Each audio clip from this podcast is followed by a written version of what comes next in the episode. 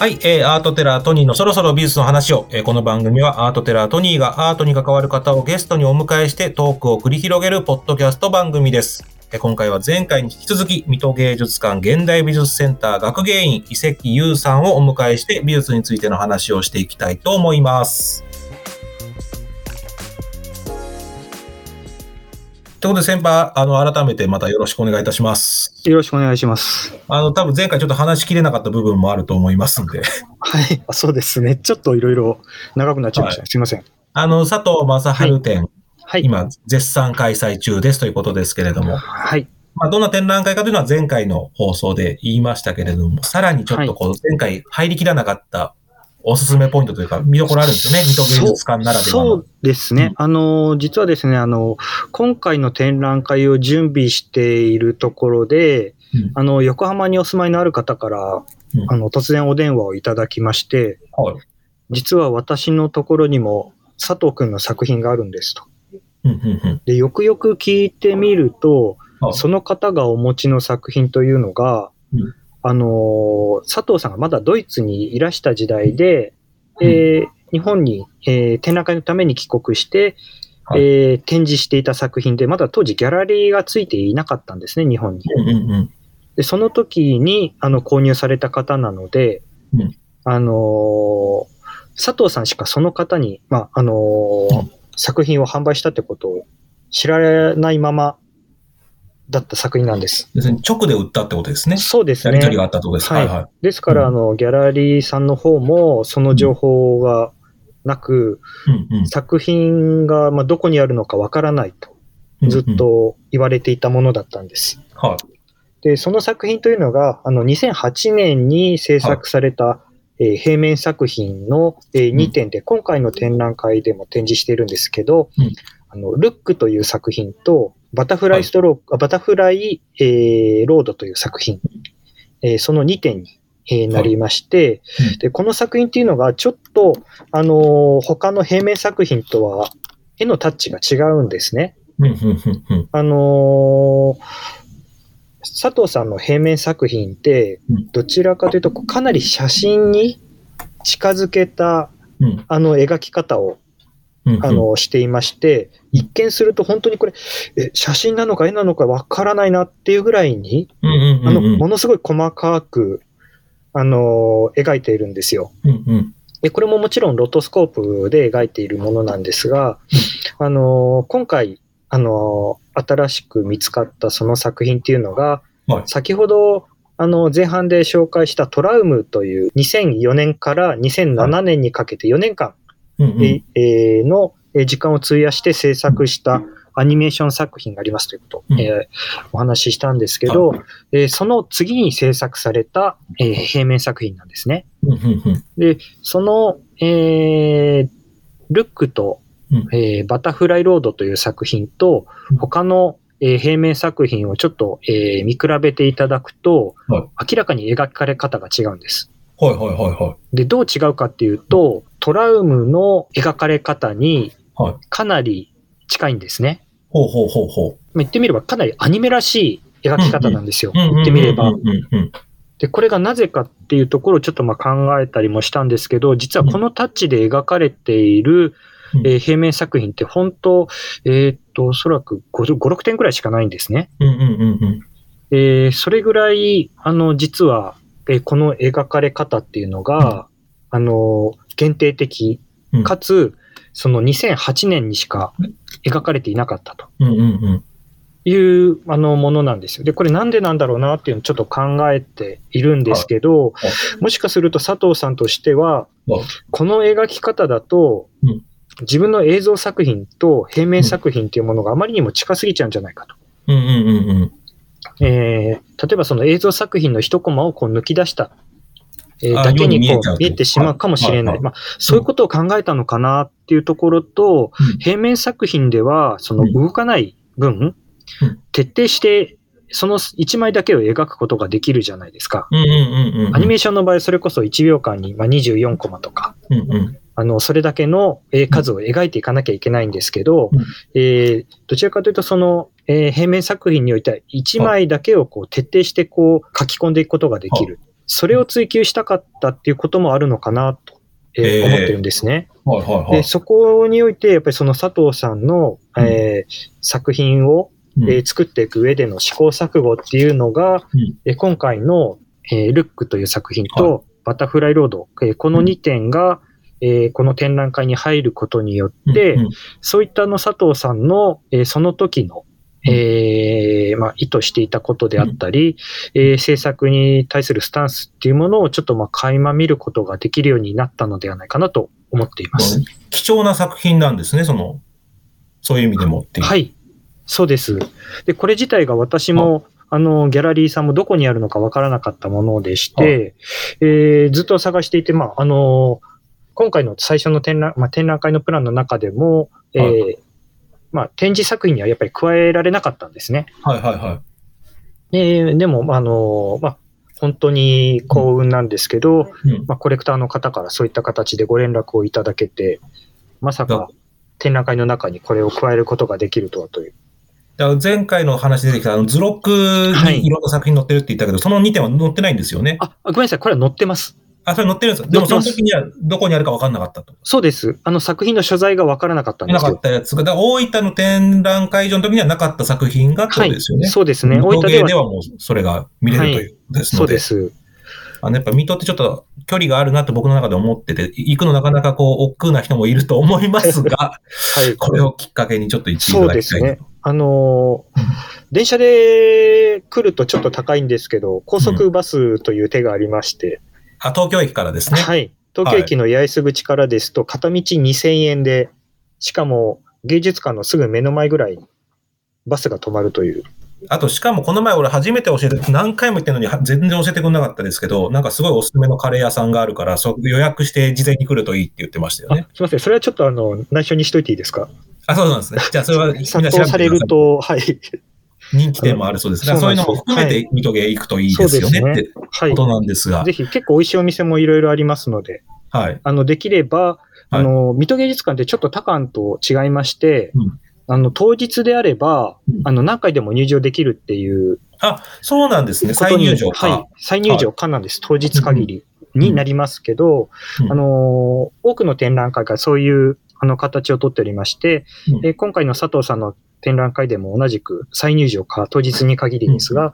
あの、ですので、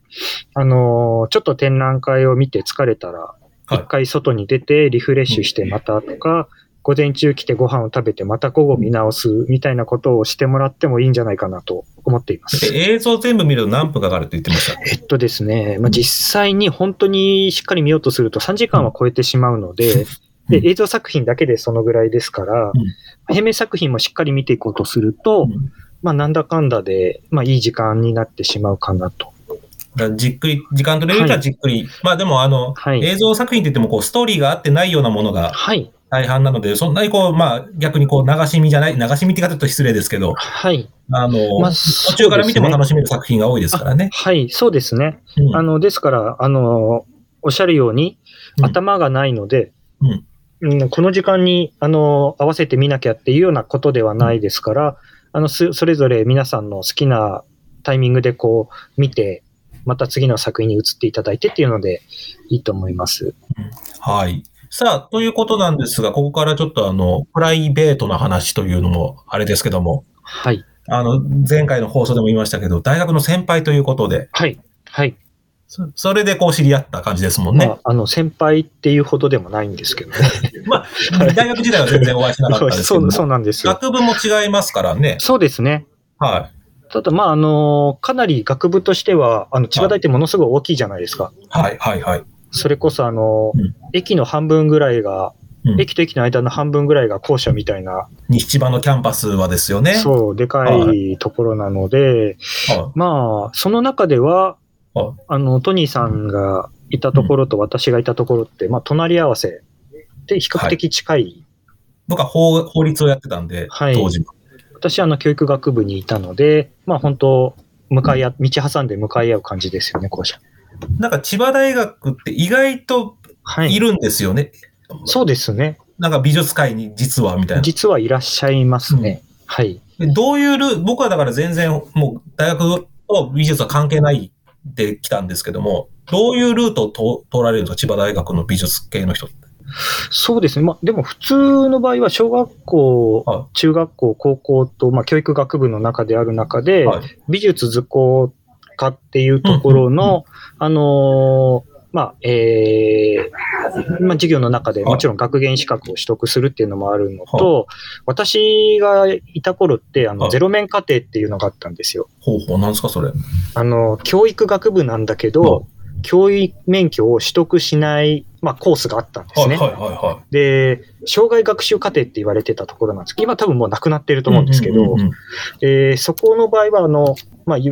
学芸員とか司書とかそういった人たちを、まあ、いわゆる学校を出た後も、まあ、生涯、えー、学習していきましょう、えー、そういったあの、まあ、施設にこう、えー、働く、えー、人たちをこう、えー、育てたり、そういったあの施設についてこう考えるような、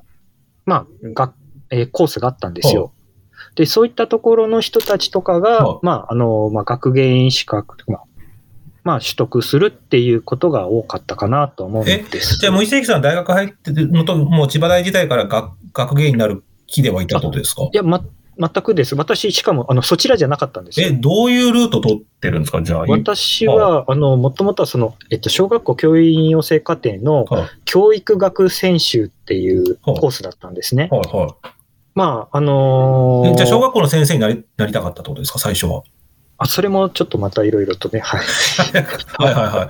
い。秘密主義な感じ。そんなことはないんですけど、別にあの、もともとやっぱり別に、あの、教員になろうと思って、はい、あの、教育学部に入ったわけではないんですよ。あの、まあ、これちょっといろいろね、皆さんには失礼な話になってしまうかなとは思うんですけど、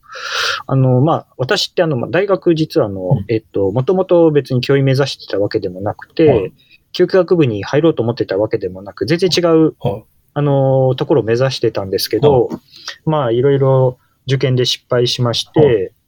はい、えー、まああの行きたいところに、まあ、行くことができないっていうところで、はい、あの高校の頃の友達が、はい、じゃああの願書送るから、はい、とりあえず受けたら千葉大学校ですかというところから、はい、まああのとりあえずの受験っていうところで。へえ、はい。じゃあ、あんまり別に千葉大学入りたいで入ったわけじゃなかったんですね、最初は。まあ、ただ、うん、あのー、いずれにせよ、まあ、そんなにうち、うん、あの、私立とか行けるような家じゃなかったので、うんうんうん、まあ、国公立なら行かせてやるみたいな。うんうんうんうん、で、まあ、とりあえず、いい加減家から出ろと親に言われ。はいはいはい。はい。で、まあ、あのー、わかりましたと。うんうん、いうことで、はい、受験をして受けたいと。教育学部で結局じゃあ何な学んでたんですか、その時は。えっと、まあ、教育学です。で、どこからそうやったら学芸員の道に、だから美術の世界に行くんですか、そこから。ですよね。はあ、意外と聞いたことないですよ、そういう話を。じっくり。そ, そうでしたっけ。そうそうそう。そえっと、うん、私、まあ、あの、学生の頃に、はあ、あのそれこそ、ちょうど、まだあの、アップルが、うん、幕張で、うん、マックワールドエキスポとかやってた頃なんですね。はいはいはい。もう今じゃ全然日本でやらなくなりましたけど。はいはいはい。で、たまたま友達と一緒に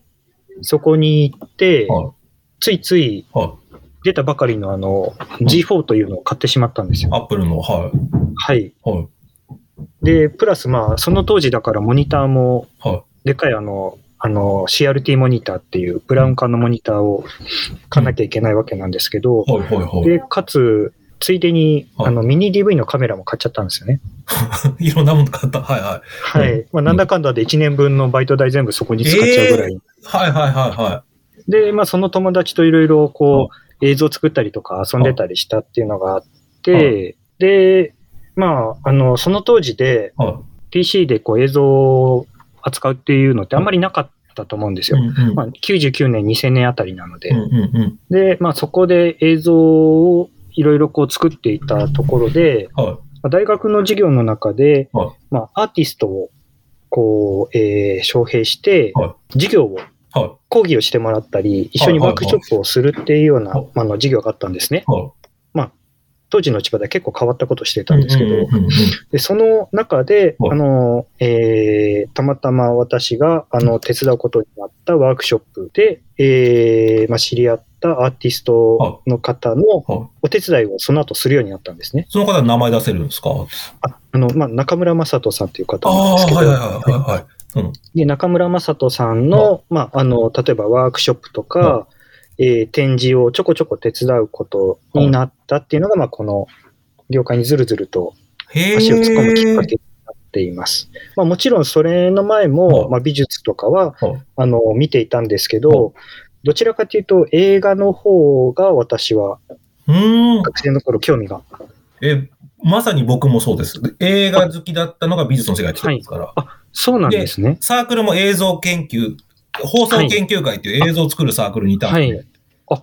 そうなんですね。めちゃくちゃ近いところにいるのに大学で会ってないですね。てか、サークルとか入ってなかったんですか？ そ, です、ね、その映像サークル的な。私は入ってなかったですね。あの、英検の、うん、あの新刊コンパですかね、うん、って言われるようなものに、うん、まあ、顔を出したことあったんですけど、あのちょっとデジタルでの制作は受け入れてくれなそうだったこともありまして。そういう人がほうちらの放送研究会に入るんですよ。あ、そうなんですか？そうそうそうそう。教えてくださいよ。だからそう。だから放送研究会入ったら、放送研究会の本当先輩だった可能性高いですよね、そう考えると。そうですね。そんな知らなかったです。シネマウントみたいな、なんかアナログで作るサークル、はいはい、じゃなくて、はい、デジタル編集の、編集した人が入ってくるサークル。で、僕は映像作るんじゃなくて役者班だったんですよ。あ、あの、演技やりたい人も入る。で、そうなんですね。あの、芸人やってたんで、コントに役立つだろうなと思って、はい、あ、入ったって感じだし、この番組のプロデューサーは今度あの、ラジオ系が好きだから、はい、その音声好きもいるし、みたいな。で、アナウンスやりたいアナウンス部もいたりとか、そういうこう、はい、人が集まってくるのがうちのサークルで。え、そう、そんなのあったんですか？ありました。で、にねん、いちねんににかい発表の場があるんで、っていうか、だから先輩さんの作った映像を、どこで、伊関さん、どこで見せてたんですか、そのサークル。映像、いや別にあの何でしょう、遊んでいただけなのと、あとそのと、うん、友達がね結構やり手だったんですけど、はあはあ、なんか企業から、はあ、あの仕事取ってきて、はあ、よくあのなんかメッセとかで展示会やるじゃないですか、はあ、やりますやります、はあ、それの企業用の ピーブイ とかを作ってたり、あ、やってたんですか、大学生で、はい、はい、へーっていうのとかもやっていたんですけど、はあはあ、はい、気がついたらこっちの世界に、はい、で、僕らの出会いの時に、この、あの前半でも言いましたけど、天野太郎さん、はい、当時横浜美術館だった学芸員の、まあ僕は天野太郎のせいでとか言ってあれだけど、はい、この世界引っ張られたけど、まあ天野さんのおかげで、はい、まあお前ら千葉大同士だろって言ってこう、はい、あって、まあ今に至るじゃないですか、はい、僕と伊関さんの関係って。そうですね。伊関さんは天野さんとはど、どのタイミングで会ったんですか、その美術の世界に入ってから。私はですね、うん、えーまあ、それこそ、うん、あの大学を出たとの話になるんですけど、はい、えー、っと大学の時はまあ結構その中村さんのお手伝いをかなり、まあ、あのずっとやっていたこともあって、はい、まあ、ほぼ大学行ってないんですよ。特に卒業はしたんですか？一応卒業してます。あのちなみに取得単位もすごいですよ、はい、なんだかんだ言ってひゃくはちじゅうたんいぐらい取ってますから。あ、それはすごい、はいはいはい、はい、うん、単位はもう いちにねんでほぼ取り切って、うん、ぐらいの、まあ、あのペースで授業が出てたんですけど。めちゃくちゃ偉いです。だって僕なんか逆にうちの学部は、はい、あの、卒論ないんで、はい、最後ズルズルしすぎたせいで、よねんの後期でさんじゅうよんたんい卒、はい、取んないと卒業できないところまで追い込まれて。地獄じゃないですか、それ。奇跡の卒業をしたんで。ですか、うん、そう、そうなんです。まあ、だからそういうこともあって。卒業できて、はい、はい、はい、はい、うん。で、ただ私たちの頃って、うん、まあ、氷河期真っただ中じゃないですか。うんうんうんうん、で、そんなことをやってたこともあって、就職活動に乗り遅れたんですけど、はい、あの、全く拾ってくれるような会社とかあるわけないんですよね。まあ、そんな時代に。はいはいはい。で、教員採用試験も、うん、まあ、もともと教員を目指してたわけでもなかったりしたので、うんうんうん、まあ、受けない方がいいなとは思って、うんうん、まあ、そっちも受けていないのと、うん、まあ、当時、千葉でも、小学校の教員採用が にじゅっパーセント 台とかなんですよね。あ、結構、倍率下がったんですね。めちゃめちゃもう、うん、普通だったらそんなのありえないぐらいの、うんうんうん、あのー、倍率というか、うん、まあ採用がなかったんですよ、うんうんうん、そもそも。で、そんな時代だったので、うん、まあ仕事にあぶれてしまったんですよ。うん、まあ、うんうんうん、で、そんなところでちょっとフラフラしてたところで、はい、まあ、あの大学の、まあ、先輩からちょっと声がかかって、は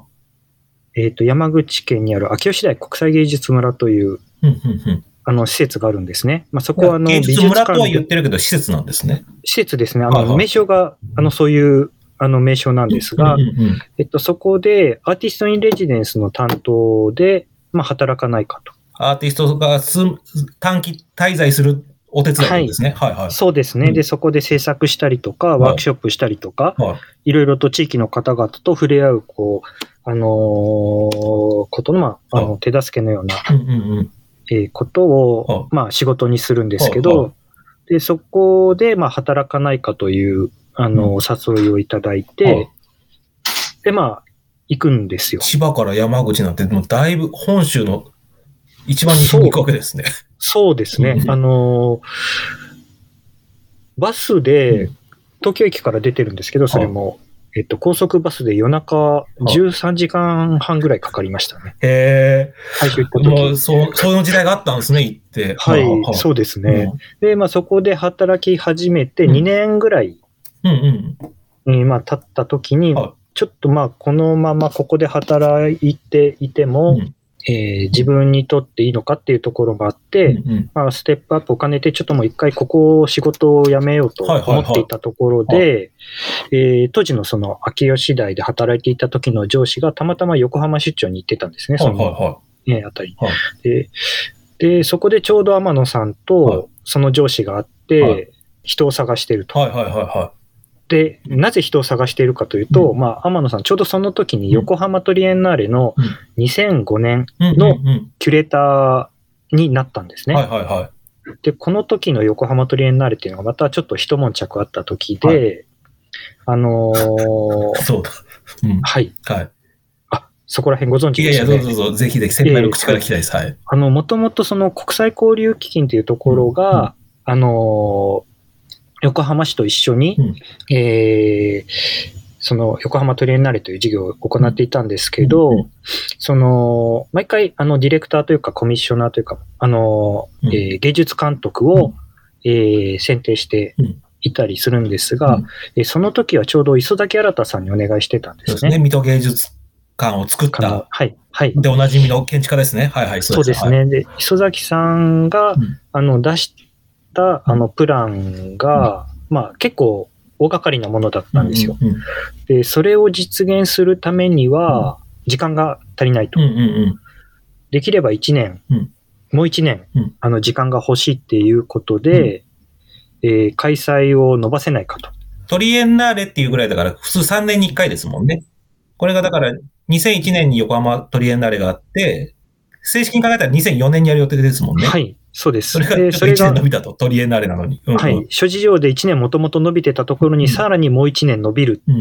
可能性があるっていうことになったときに、うんうん、まあ、折り合いがつかなくて、はい、結局、磯崎さんが降りられたんですよ。うんうんうん、で、そこで急遽、じゃあディレクターとして、はい、あの、呼ばれたのが、はい、まあ、鎌田忠さんなんですね。これが、前回、また佐藤正治さんが、学んだという、はい、ここに繋がってくるわけですね、はい、なんかいろいろと。実際に学んだ、学んではいないんですけど、はい、あの、あこ、あの、憧れてさ、はい、憧れたさんがディレクター。はい。はい、で、うん、で、で、そこで、あの、えー、さんにんのキュレーターが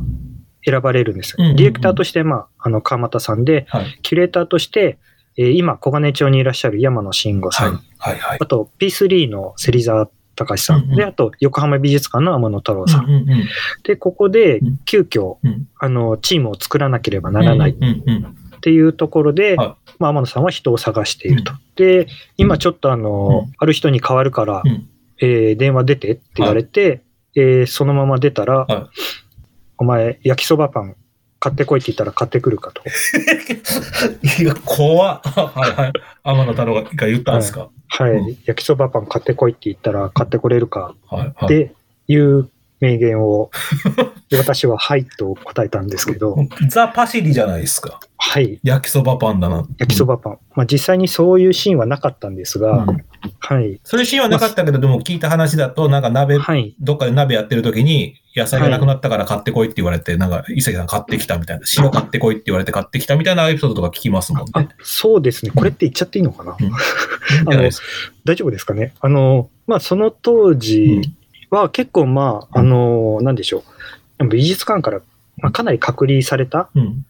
えー、それこそあのい今ちょうど アイアール 問題であれこれなってる場所の山下ふ頭のさん号よん号ワイヤっていう場所をえ会場にあのしてあの開いたあのトリエンナーレなんですね。でその事務所っていうのもその港湾の中の事務室の一角を借りてあの働いてたんですが、まあ、美術館でもなければ行ってみれば、まあ、文化施設も何でもないようなまあ部屋なのでかなりいろいろ自由なことができてたんですけど、だいたいなんかこう毎晩、うん、うんあのある時間が来ると、うん、天野さんが、うん、おい、井関、うん、ちょっとそろそろ行ってこいって言って、うん、お小遣いをくれるんですよ。はいはいはい、でちょっとスーパーに材料を買い出しに行って、うん、鍋を作ってみんなで食べると。アーティストさんもいたりするんですか、その場には。そうですそうです。やっぱりその子が一番重要で、うん、アーティストそうですよね。はい。職員だけじゃなくて、その交流の場なわけですもんね。はい。はいうんうん、やっぱりこう、まあ、胸を開くっていう点では、うんうん、そういう場所ってとっても有効というか、うん、とってもいい、あのー、場所で、うん、こう、ご飯を食べながらいろいろとみんなの話を聞いたりっていうのが、うん、まあ、そこで毎晩毎晩。そうか。はい。でも、それから今度、資生堂の、えー、ギャラリーの学芸になるってことですね。あ、そうですね。うん、でそこもちょっといろいろあるんですけど、紆余曲折、うん、中村雅人さんのお手伝いしてるときに、うん、中村さんが資生堂ギャラリーで展示をグループ展に参加して、うんえー、展示していたことがあるんですよ。うん、でライフスラッシュアートっていう展覧会なんですけど、うん、でその時のだ、えーえー、ゼロにねんに、うん、あの資生堂ギャラリーの中に一軒家を建てたんですね、作品として。へー、うんうんうん。で、その現場監修を私がしてたんですよ。その時は肩書き何だったんですか？え、え普通にあの、うん、なんだろう、え、学生ですよ。ああ、そういう感じだ。まあ、その時は。はい、はい、はいはい。その時はだから、えっと、よねんとかですね。もうでも、その時から結構美術界にも入り浸ってたんですね、だから。美術界というか、まあ、中村さんのところに入り浸ってた。はい。中村さんのところにちょこちょこっていうぐらいなんですけど、で、その展示をしていったときに、あの、資生堂ギャラリーの学芸員の方から、うん、えっと、ちょっとうちでそのままバイトしないかと。うんうんうんうん、あの、監視スタッフとして。はい、なぜなら、あの、この家、説明するのにちょっとやっぱり、自分たちではもう手に負えないから、あの、そのまま入ってくれたら、はいまあ、あの説明できるでしょみたいな形でアルバイトとして働かせてもらうことになったんですね。はいはいはい、でただその展示が終わった後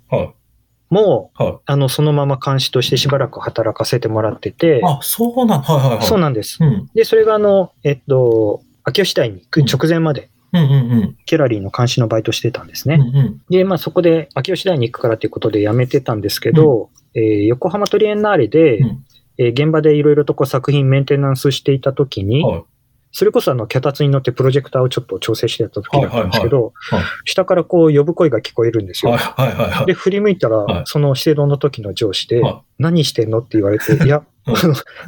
メンテナンスなんですけどでそこからまたちょっとその方と、はい、まああのつながりっていうか連絡がやり取りがあって、はい、でちょうどえー、横取りが終わって、はいはい、あの残務処理をしていった、うん、あのにがつぐらいに、うんうん、その方から急に電話があったんですよ。はいはいはい、で今ちょっとギャラリーでアルバイト探してるから、はい、資生堂あの資生堂のギャラリーでアルバイト探してるから、うんうんうん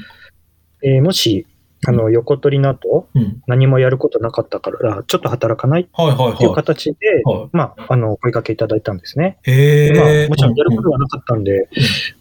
ちょっとお願いしますみたいなことだったんですけど、はいはいまあ、資生堂に実際にこうアルバイトとして行き始めたら、はいはい、あのちょっとやっぱりもう人が足りないから、うんうんうん、契約社員ねもうアルバイトじゃなくて、はいはいはい、そのアルバイトだと多分労働時間の問題とかがあったりするんでしょうけど、うんうんうん、そういうこともあの踏まえて、うんまあ、あの契約社員っていう形で働かせてもらうことになったっていうのが、まあ、資生堂のいきさつです。ここではもう学芸員になったってことなんですか、そしたら。えっと、最初はあの、まあ、やっぱりあのアシスタントとしてなんですけど、うんはいまあ、あの横取りでもあの天野さんのアシスタントでしたし、うんうんうん、で最初は資生堂もそういう形でアシスタントっていう形で入って、はい、まあ、ちょっとずつあの仕事を、うん、まあ、増えていってっていう形で、はい、展覧会を自分で企画するようになっていったっていうのが、うん、えその一番最初に企画した展覧会覚えてます、はい、まあ、覚えてないわけないと思いますけど、一番最初に企画した展覧会というのは、えっとそれがどこまでが自分の企画かっていうところもあるんですけど、はあはあ、まあ、担当っていうことであれば、はあ、えー、っと蔡國強さんの個展が、はい、あの上司と一緒に、はい、あの企画したものですね。で、うんうん、はい、でそれも資生堂でやった蔡國強展ってことですか？あ、そうです、うんうんうん、おそらくそれが最初じゃないかなと思います。でも最初もあ、まあ、なんか言ったらあれですけど、最初からも学芸になりたいっていうわけじゃなくて、結構流れ流れてきてる感じじゃないですか。あ、あのすみません、うん、失礼ながら本当。いやいや、はい、全然でもそういう井関さんがだって今やだってそのまあ水戸芸術館でもやりますけども、あの例えばボカテのし、はい、アーティストを選ぶ立ち位置だったり、はいはい、あのいろいろとやってるじゃないですか。もう最近はもう審査員とかまでいろいろと。そ, そ, そんなことはないんですけど、いやいやいや、まあ、たまたま回ってくるものなので。でもお鉢です。はい、いやでもそうやってこう自分でやるようになるってことは。はい、ある時期から、やっぱり自分で新しい人も発見しなきゃいけなくなるじゃないですか。発掘というか。はい、あ、まあそうですね。うん、はい。どれぐらい、その、あの、多分今までこのゲストいろいろと出てくださったんですけど、現代アートの学芸員って多分天野さん以来だと思うんですけど、天野さんがやっぱ大物ついてその話したかったんですけど、はい。もう現代アートの学芸員さんってどれぐらい年間こう見て回ってるんですか、その。ギャラリーの新人発掘のために、ね、はいはい、それはでも人によって多分違うとは思うんですけど、井関さんはどれぐらい見て回ります？まあ、やっぱりちょっと水戸っていうところもあるので、はあ、基本的にやっぱり見に行けるのって限られてしまうんですね、うんうんうん、あのやっぱり一番多いのは東京周辺ですし、うんうんうん、でその次に、まあ、京都、はい、えー、っていうことになってきますから、まあ、京都、大阪、はい、っていうような、まあ、ところになってきますので、まあ、難しいんですけど、はい、えー、っとまあコロナ前であれば、はい、まあ、できる限り週にいっかいは展示を見に行く日をギャラリー行くんですか？その美大とかまで行ったりするんですか？えっと、美大まで行くこともありますよ。例えば、まあ、卒業展、修了展はなるべく見に行くようにもしてましたし、うんうん、え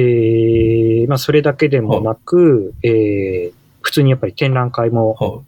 見に行ったりっていうことをして、なるべくまあ見に行こうとは思って動いていましたね。まあ、答えづらい質問なのかなと思いますけど、いろいろと見て回るじゃないですか。ひゃくにんいたら何人ぐらいが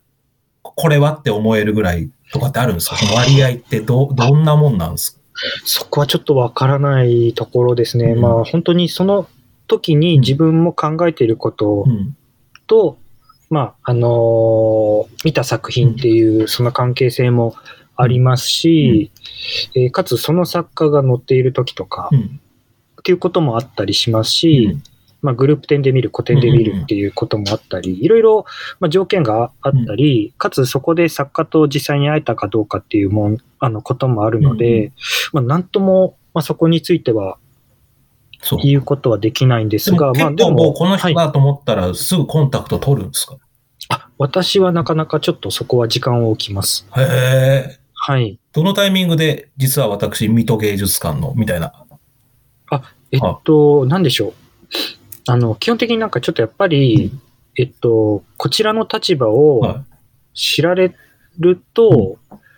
相手側もちょっと多分。うん、それに作っちゃう、ね、はいはいはいはい、なんかちょっとあんまりそうでない、うん、あのところを見てみたいなという、まあ、いやらしさもあるんですけど、うんうん、でそうなるべくそんなすぐにはちょっと言わないようにはしていますね。うん、でもこ、まあ、コンタクトは取ったりするんですこともあります、やっぱり。だから今まだ展覧会とかに呼んでないけど、まあ、どっかのタイミングで出したいなっていう人は結構じゃあいるんですか？はい、それはもうたくさんたくさんいますよ。そういう人が例えば他の美術館に先取られたなとか思ったりすると悔しいとかあったりするんですか？まあ悔しいかもしれないけど、その人にとっては幸せなことなので、うーん、はい、やっぱり自分でこういつその方と一緒にお仕事できるかわからない状況の中で、うんうん、えー、先に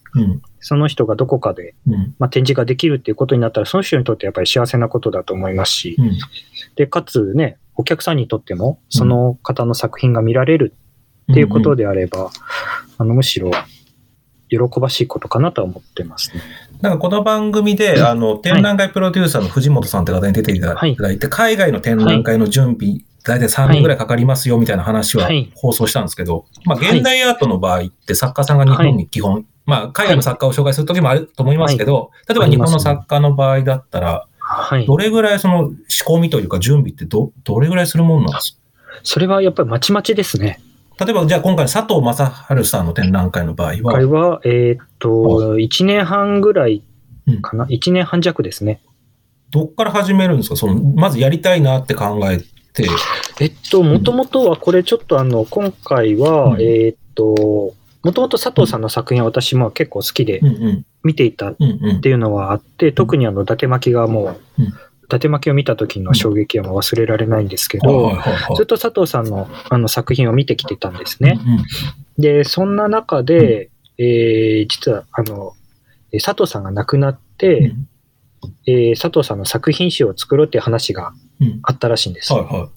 で、それを受けて、えー、最初あの故郷である大分の、はいえっと、美術館さんに、まあ、話があり、でまたこちらにもその話が来て。あの取り入れされてるからってことですね。そうですね。で、じゃあ、はい、はい。で、一緒にやりましょうという形で、うんうん、まあ、あの、進んできたものですね。うん、まあ、だから、私たちは小板さんの方から一度、あの、ご連絡をいただいてという経緯にはなるんですけど。え、じゃあ、今まで井関さんが完全にもう一から全部自分でやったっていう展覧会、水戸芸だとなんかありますか、はい、この展覧会。一からだと、まあ、うん、あの、藤森照信さん、建築家、建築士家の藤森さんですとか、はいはいはい。あと、まあ、内藤玲さんに関しては、うん、まあ、あの、わた、まあ、一からというか、ここでし、まあ、あの、作ったものですね。うんどっちも当然見させていただきましたけれども。はい、あ、ありがとうございます。どっちの方が思い入れが強いんですか、はい、本人的に。いや、まあ、それは ど, どちらもですね。あの、まあ、うん、カラーが違いすぎますから。ちょっとじゃあ、せっかくなので両方紹介してもらいましょうか。そして、はい、藤本照信展。これ建築家の藤本さんの展覧会ですね。あああ、藤森さん。あ、藤森。はい、藤森照信。はい、あの、藤森照信さんは、あの、もともとは建築士を、あのー、学ばれて、それこそ、たくさんの本を書かれていた方なんですけど、うん、あの、よんじゅうごさいという遅さで、建築家としてもデビューされて、うん、以来、あのー、もうすごくどユニークな、うん、あのー、作品をもう作られてきた方なんですね。で、一番、まあ、あの、彼の作品の中で大規模なものが、あの、和菓子屋さんの種屋さん。はいはいはい。あのまあ、皆さんあの百貨店とかに行くと必ず地下にある、うんえー、種屋さんって知ってると思うんですけど、うん、その種屋さん の,、うん、あの本社屋として、うんえー、作られた、まあ、草屋根胴屋根という作品があるんですね、うんうんうん、でそれが非常にあのあの評価を受けているものなんですけど、うんえー、今もあの今お年ななじゅうご、ろくななじゅうごとかよんとかそれぐらいなんですけど、しかも今江戸博の館長されてますよね。江戸東京博物館。そうです、はい、うん、ちょうどこ の, あの藤森照信展が、うん、あの決まった頃に、はい、館長に就任されていて、そうですよね、私もあのびっくりしたんですよ。美術館の館長が他の館で展覧会行ってるっていう、はい、すごい特殊なことが起こってた、はい、そ, そ, そうです、うん、そうそうそう。最初にこうなんか、まあ、もちろん、えっと、呼ばれ、はいえっと、ご自宅にも、まあはい、ご自宅自体も作品なので、はいえー、拝見させていただいたりとかしたんですけど、はい、ある時いきなりこう打ち合わせここでお願いしますって呼ばれたのが、はい、両国の江戸博で、な、なんでだろうと思いますよね、それは。まあそうなんです。で、行ったところでいきなりあの、はい、実は館長になりましたみたいな話。うんうん、ものすごい驚いたんですけど。はい、あの展覧会もすごかったのを僕は覚えてて、あ, ありがとうございます。はい。藤森さんが作ったその本社屋、はい、それこそ種屋の本社屋かなんかの会議、はい、社長室かなんかの椅子とかも展示になって、座ってよかったんですよね。はい、あ, あ、そうです。確か。はい、で、会議室みたいな感じになって、テーブルもあって、はい、その、まあ、なんかちょっとよく藤森さんの建築ってジブリっぽいって言われるじゃないですか。はい、一般的に。はい、なんかそのちょっとこう味のある椅子とかがあって、はい、で、こんなのがあるんだよって、その先輩に教えてもらったから、はい、あれじゃあ今本社屋、社長室の椅子どうなってんですかって聞いたら、あれですよね、展覧会のためになんかパイプ椅子になったらしいですよね。こっち貸してやってるから。はい。はい、すごいなと思います、それは。借りてきちゃったの。借りてきちゃった、はい、社長の椅子も本も。はい。はい。いや、あの点なんか、だからやりき、なんかいろんなところから借り、借りてましたもんね、だから。そうですね。うん、やっぱり、ものが多くて、例えばあの、えー、岐阜の多治見市にある、うん、あの、モザイクタイルミュージアム。はい。えー、っていうところがあるんですけど、はい、そこはあの、もともと多治見ってあの、タイルで有名な町だったんですが、まあ近年は、あの、どんどん、まあ輸入のタイルに、うんうんうん、まあ、あの、押されて、生産数が減ってしまってるんですね。うんうん、ただ、その、タイルを作っていたっていうことを継承していきたいっていうことで、うん、あの、建てられた、うんうん、あの、建築なんですが、あの、ここがまたユニークなんですよ。うん、あの、山をいきなりスパンとバウムクーヘンのように切っちゃって、あの、そこを切ったら断面が露出してるような、はいはいはいはい、あの、設計なんですけど、うん、で、ここはもう全面、内側タイルを多用して、はい、それこそあの、あの、古いものから新しいものまで、うんうん、そのタイルをどう使うかということですとか、うん、あの、タイルの歴史についてとか、うん、そういったことをこう、えー、学ぶことのできる、とてもユニークな、うんうんうん、あの、美術館なんですが、うん、あの、こちらから、あの、ワークショップで作った、うんえー、タイルカーっていうのがですね、全、うん、面。車だ、全面。はい。はい全面タイルを貼られた車がありまして、えー、それも借りてきました。いや、ほん、そうですよね。なんかあり、ありとあらゆるもの借りてきた感じですよね。強奪ですよね。はい、美術館からしたら。はい。なんか中身、はい、人んちの、あとなんか、ね、邸宅の中のなんか家具、はい、借りてきたりとか、はい。そうですね。あの、本当に個人宅さんから、うん、テーブルと椅子のセットを借りてきたりとか、そうそう。いろいろ、はい、ご迷惑をおかけした展覧会ではあるんですけど。すごい賑やかな展覧会だなっていう、すごく印象が。はい強かったんですよね、はい。そうですね。ただそれの後の内藤霊店は今度真逆のもうシン、はい、ザ・シンプル。そうですね。何もないって言ったら失礼ですけども、はい、ぐらいの展覧会でしたよね。はい、そうですね。うん、まあ作品の点数としてはひゃくはちてんあったんですけど、うん、全部で。内藤霊さんという、そう多分皆さんが思い浮かぶでる、あの、瀬戸内の手島にある、手島美術館、はい、手島美術館アート好きの方だったら、もしかしたら見たことあるんじゃないかな、はい、そうですね。そこに作品がある。はい。方ですよね、内藤さん。そうですね。はい。はい、その内藤さんの展覧会に関しては、うん、あの、まず、あの、皆さんってあまりこう、うんえー、展覧会になった、えー、美術館の中っていうのは見たことあると思うんですけど、うんうん、何もない展覧会の空間、うんまあ、展示空間っていうのをご覧になったことってほとんどないと思うんですね。展示、だからまあ学芸員さんとか美術館の人はその展示会の期間で見てるけどとですね、何もない、はいはい、ガランとした展示、はいはい、ガランとした展示空間を皆さんあまりこう、うん、ご覧になったことがないと思うんですけど、うんうんうん、結構私たちってそのちょうど展示会のタイミングで、うん、あのー、何もない状態ってこう、うんえー、見ることができるんです、うんうんうん、でそこでこうどういう展示を作ろうかなっていうこともやっぱりいろいろ考えたりしていくんですけど、うん、その私も結構この、えー、まだ内藤さんの、あの展覧会をやることを考えたときっていうのは、うん、入ってすぐの頃だったんですね、うんうんうん。で、まだこの空間、どういう空間なのかなっていうのをこう自分でこう、えー、自分の体でこう、何でしょう、確認するようにいろいろとこう、うん、まあ、歩いて見てたりしたんですけど、うん、その中でこの空間でやるべき展覧会ってどういうものなのかなって考えたときに、ふと内藤さんの作品が、浮かんできたんですね。ほうほうほう、はいはい。結構実は早い段階から、まあ、内藤さんのことは、うん、あの展覧会でっていう、まあ、構想は立てていたのと、うんうんうんまあ、内藤さんにもちょっとアプローチはちょこちょこしてたんですけど、うんうんまあ、スケジュールがなかなか合わなくて、うん、ちょっとずるずると、うん、で、まあ、ちょっと今忙しいからという形でお断りを何回かもされてたりはしたんですけど、はいはいはいまあ、何回かこうお願いしていくうちに、はい、じゃあちょっと会場見に行くだけでもみたいな形で話を進めていくことができたんですが、はいはいはいまあ、実際に、まあ、内藤さんの、まあ、作品、うん、一見すると本当に何もないんじゃないかっていうぐらいに、うん、それこそあの繊細な作品を設置されていくんですね、うんうんうん、あの例えばあのうちで一番あの見えなかった作品、はいっていうのが、はい、展示室さんの大きな、はいはい、非常に天井高の高いじゅうさんメートルっていうセンスですね。じゅうさんメートルの、はいはい、空間に、はい、絹糸がにほんだけこう垂れてて、ね、天井から吊るされてる感じですか。はい、はいはいうん、実際にはじゅうメートルぐらいの高さからこう絹糸が垂れ、はい、垂らされるっていういっぽんにほんにほんはいはいはいまああの普通はよほど目を殺さないと見えないんですよ。うんうんうんうんはいそれはどういう意図の作品それはですね、まあいろいろあるんですけど、結構内藤さんってその、えー、自然の中にある、えー、まあ彼女は音調って言うんですけど、あの様々な自然の恵みをその可視化するような作品を作っていると思うんですね。はいはい、えー、例えばですけど、その糸を一本垂らすだけで何がわかるかっていうと、まず重力がないと。降りてこないと思うんです。なるほど。はいはいはいはい。で、かつ、その、光がないと見えないんですよ。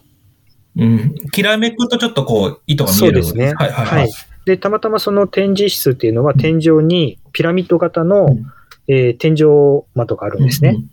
で、そこから自然の光をこう取り入れることができるっていう空間なんですよ。うんうんうん、で、そこからこう入ってきた自然の光で、その糸がほんのちょっと風で揺らめく、時にこうキラッと光って見える。ほうほうほうほうほうほう。で、一回人間の目って、はい、えー、その対象にチューニングが合う、はい、まあ、えー、視点が合うと、うん、だんだんと見えてくるようになるんですね。うんうんうんうん、面白いことに、うんうん。で、それを一旦認識したことによって、うん、その存在そのものを私たちは知覚することができると。うんうんうん、で、それを知覚することによって、うん、光であったり、うん、重力であったり、あと空気、実際に風で、ほんのちょっと人がそこを、うんうん、あの動いているだけで、うん、繊細にその絹糸っていうのは空気の動きを感じ取って揺らぐんですよ、うんうんうん、そういったものを可視化してくれる作品だったと思うんですね、うんうんうん、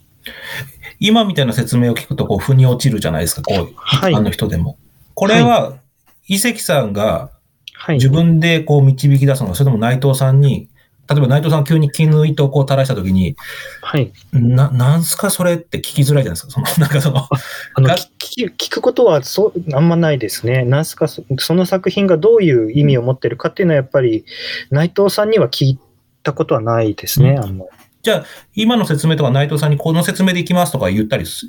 どういう感じなんですか。ああいうのはしないです。それも。うん、ただあのもちろん。うん、それまでに内藤さんの作品について、うん、多くの方々、まあ、学芸員とか、うんうん、まあ、批評家の方々とか書いているテキストをもちろん読んでもいますし、うん、内藤さんとこう話していく中で、うん、あの展覧会をこう一緒に作っていく中でいろいろと話していきますよね、うんうん、でその中で内藤さんが何をこう表現したいと思っているのか、うん、何をこう、えー、見ているのか、うんうん、何を彼女はここにで感じているのかっていうのをちょっと自分なりにこう、うん、考えながら、うんうん、っていうところが多いですかね。例えば自分の担当する作展覧会の作品に関しては、はい、多分さすがにないと思うんですけど、はい、たまにはもう全然わかんないみたいな、もうな、もうこの作品の意図がもう全くわからんみたいなことってあるんですか。あ、もちろんありますよ。あ、本当ですか。し, しょっちゅうです。特にあの自分が担当していないっていうか、うんうん、あのどこかで見に行って、うんうんうん、見た作品が、はい、これ何なんだろうって、うん、もう頭を抱えるものはたくさんありますよ、もちろん。やっぱりこう一般の人って現代アートって よ, よくわかんないって思うじゃないですか。はいはい、でも学芸員さんはもう全部わかってると、はい、学芸員さんとかやっぱり美術関係者だったらわかってると思ってて、はい、あ、だからわかんない自分って現代アートを見る資格ないんだろうってなっちゃってるかなと思うんですけど、はい、やっぱそんだけ見てる井関さんでもわかんないものはわかんないですね、やっぱり。いや、わかんないものはわかんないですね。その時は聞いたりするんですか、その作家に捕まえて、もうわかんないからこれどういうことって聞いたりはします。聞くこともあります。聞いて腑に落ちるパターンと、聞いてもわかんないっていう時もあるんですか、やっぱり。もちろんそれは両者ありますね。うーん、うん、もちろん両者ありますし、うんうん、えーと、例えばまあ作家がいなかった場合でも、うん、例えばギャラリーの人、うん、ギャラリーだったらまあギャラリーの人に、うん、聞くことはできるんですが、まあ、美術館だと学芸員に聞くってやりづらいのでなるほどなるほど、そういうことはしないんですけど、うん、はい、そう、まあ、あのもちろん、はい、あのそういうことは多々あります。じゃあなんか別にその、うん、はい、ベンダーと見て分かんないからって言ってこう別に皆さんが構えたり、はい、いや、やっぱりそう、あ、やっぱり美術自分には現代アートあったのがって思わない方がいいんですね。あ、そう、そうだと思いますよ。あの例えばですね、うん、あのこれ私がにせんごねんでに横浜トリエンナーレで働いてた時に、うん、あのそれこそディレクターだった川又さんが言ってた言葉なんですけど、うんうん、アーティストが一生かけて作ってるものを、うん、そんなあのちょっと見ただけで分かったふうに、うん、えー、なるなっていうようなことを言ってたんですね。分かるわけがないだろうって。なるほど。うんうんうん。で、うん、それはすごく重要な言葉だったと思うんですよ、うんうんうん、でアーティストにとってもなんとなくこれ簡単にこう理解されるっていうのはあまりいいことじゃないと思うんですね、うんうんうんうん、でかつその言葉にできないことを作品にしているアーティストってたくさんいると思うんですよ、うんうんうん、それがなんか自分ではその、まあ、言語化できないっていうこともあるでしょうし、うん、あえてそれを伏せているってこともあると思うんです、うんうんうん、でそれを言ってしまったら、うん、言葉ってやっぱりすごく強いじゃないですか、うんうんうんうん、それ言葉として理解してしまったら、うん、もうそこまでになってしまうことってあると思うんですね、うんうんうん、言ってみれば納得してしまうっていうことがちょっと怖いと思うんです、現代美術において。なるほど。今僕も言ってて思ったんですけど、うん、確かに他の、はい、じゃ印象派見たりとか、はい、伊藤若冲とか見たときに、はい、いいなとかはい、悪いなとか、自分に合わないなとか、好き嫌いっていうのに、はい、なぜか現代アートに関しては、分かる分からないになってる気がするのね。はいはい、印象の作品見たときに、はい、いや、これ分かるっては言わないじゃないですか。みんないい作品に関して。はい、ここは確かにちょっと現代アートをなんか勝手に難しく思ってる。はい、なんか別に分からなくてもいい、はい、あってもいいとですもんね。そうなんです。そうです、うん。その、むしろ分からないことの方が重要だと思うんですよ。だって分かることってあえて、あの学ぶ必要がないじゃないですか、うんうんうん、確かに分かってることっていうのはもうすでに自分の中にあるもの、うんうん、でかつそれを確認する作業になっちゃうんですよね、分かってることって、うんうんうん、あ、そうだよねっていうことで、でも分からないっていうことをそれを自分の中でどう捉えるかっていうことの行為の方が実はとっても重要だと思うんですよ、うんうん、ほうほうほうほう。で、分からないことっていうものをもちろん分からないままに置いておくことも重要だし、うんうんそれを、えー、分かろうとする行為もすごく重要だと思うんです。そこに結構現代美術の、うん、あの面白さっていうものもあるんじゃないのかなとも思います。すごいいい言葉で今日締まったんですけども、えー、実は最後にですね、はい、あのちょっとサプライズというのも変なんですけども、はい、あの天野太郎という男からえー、伊関さんのメッセージを預かっております。え、えなんか急に焦り始めましたけど、大丈夫ですか？どうしました？いやいやいや、いやいや、ちょっとやりづらいですね。読み上げますね、じゃあ僕の方で。ってことは、これ聞くってことですか？はい、聞くと思います。はい、お今日はあのオンエア、えーと、収録であることも伝えてありまして、はい、うわー、えー、来ております。えー、天野さんから伊関さんへのメッセージです。ちょっとこの番組は音楽使えないんですけど、こう皆さん脳内であのじゅうろくしょうせつのラブソングを流して聴いていただけたらなと思うんですけど、はいえー、この世は一つの鏡である。この鏡には皆自分の姿が映る。だから君が額に八の字を浮かべて鏡に向かえば、鏡も八の字を寄せて君を睨み返し、君が微笑みを浮かべて鏡に対すれば、鏡も微笑みを持って君に答える。明日死ぬと思って生きなさい。永遠に生きると思って学びなさい。そして、お世話になった退職者をいたわり、ビールなどをご馳走しなさい。とのことです。はい。はい。だそうです。ありがとうございます。あの、うん、染み入る言葉ですが、はい。なんかあの、適当に送ってくれって言ったんですけど、はい、適当は嫌だって言って、はい、ちゃんと時間かけて書きたいって言ったんで、はい。はい。これが届きましたんで。やっぱり、あの、天野さんは真面目ですね。うん、でもなんか最後ちょっとこうビールでね、なんとか言いたかったんでしょうけどね。はい。そうしたら。一応あの、私、あの、今年、あの、退職祝いに大分から、あの、麦焼酎ふたつ送ったんですけどね。あ、本当ですか。ええ、いたわってはいるんですが。麦は麦でもビールが欲しかったんじゃないですかね。ああ、うん。いや、それ限定のすごい美味しいやつだったんですけどね。確かに。それに関しては言わないやつ。まだ要求してくるんですね。多分そういうことなんだ。足りないってことなんでしょうね。ちょっと怖いっすね、あの人、本当に。この番組使ってまでこれを言ってくるっていう。はい。まあ、フリーになって、なお一層自由ですからね。お互いあれですね、この伊関先輩と僕はだから一生逃れられないんでしょうね。あれ、あの呪縛からみたいな。おそらくは。おそらく。いや、本当にいろんな話を聞きたかったんですけども、ちょっとあっという間にお時間になってしまったんですが、もう改めて、はい、あのーはい、告知をしたいなと思います。えー、佐藤正春さん、えー、伊関大先輩が、えー、担当された佐藤正春展、佐藤正春美考、存在の不在、不在の存在は、えー、水戸芸術館現代美術ギャラリーでにせんにじゅういちねんじゅういちがつじゅうさんにちから、そしてにせんにじゅうにねんのいちがつさんじゅうにちまで開催しております。ぜひ足を運んでいただきたいなと。いうふうに思います。はい。はい、ということで、収録をやってみてのなんか感想を最後いただけたらなと思うんですが、どうでしょうか。そうですね。やっぱりあの、うん、トニーさんの司会がもう抜群にうまいなというのがいや、また褒めても何も出ないです。僕もビールを出さなきゃいけないんですよ。私お酒飲めないから。ビール以外でお願いします。うん、でも本当あの、トニーさんとは知り合ってもかれこれもじゅうごねん近くになるんですよね。そうなんですね。多分、さすがにじゅうごねんは経ってない。経ってない。いつぐらいですかね。僕がアートテラーやって今じゅうさんねんめなので。あ、じゅうさんねん。あ、はい、じゃあもう本当に、でもなり始めた頃じゃないですか。そうで、だから僕がまだアルバイトしてる時代からですから。横浜美術館のイベントっていうのがじゃあじゅうさんねんまえ。はい、それぐらいですね。あ、じゃあ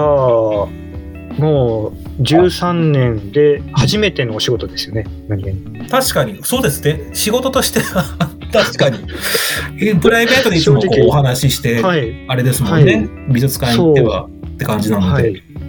じゃあ今度あのいつか水戸芸術館呼んでいただく時があればあのいつでも駆けつけますので。あ、はい、あ、本当ですか。はい。ぜひその時はよろしくお願いします。よろしくお願いいたします。またぜひこの番組、はい、あの次の展覧会とか決まったら、あ、あの、はい、ぜひ告知を兼ねて出ていただけたら嬉しいなと思っております。ありがとうございます。こちらこそ。えー、この番組は不定期配信です。各種ポッドキャストサービスでのフォロー、購読をお願いいたします。えー、感想はハッシュタグそろそろ美術の話を、えー、今後聞きたいテーマやゲストは番組ウェブページまでお願いいたします。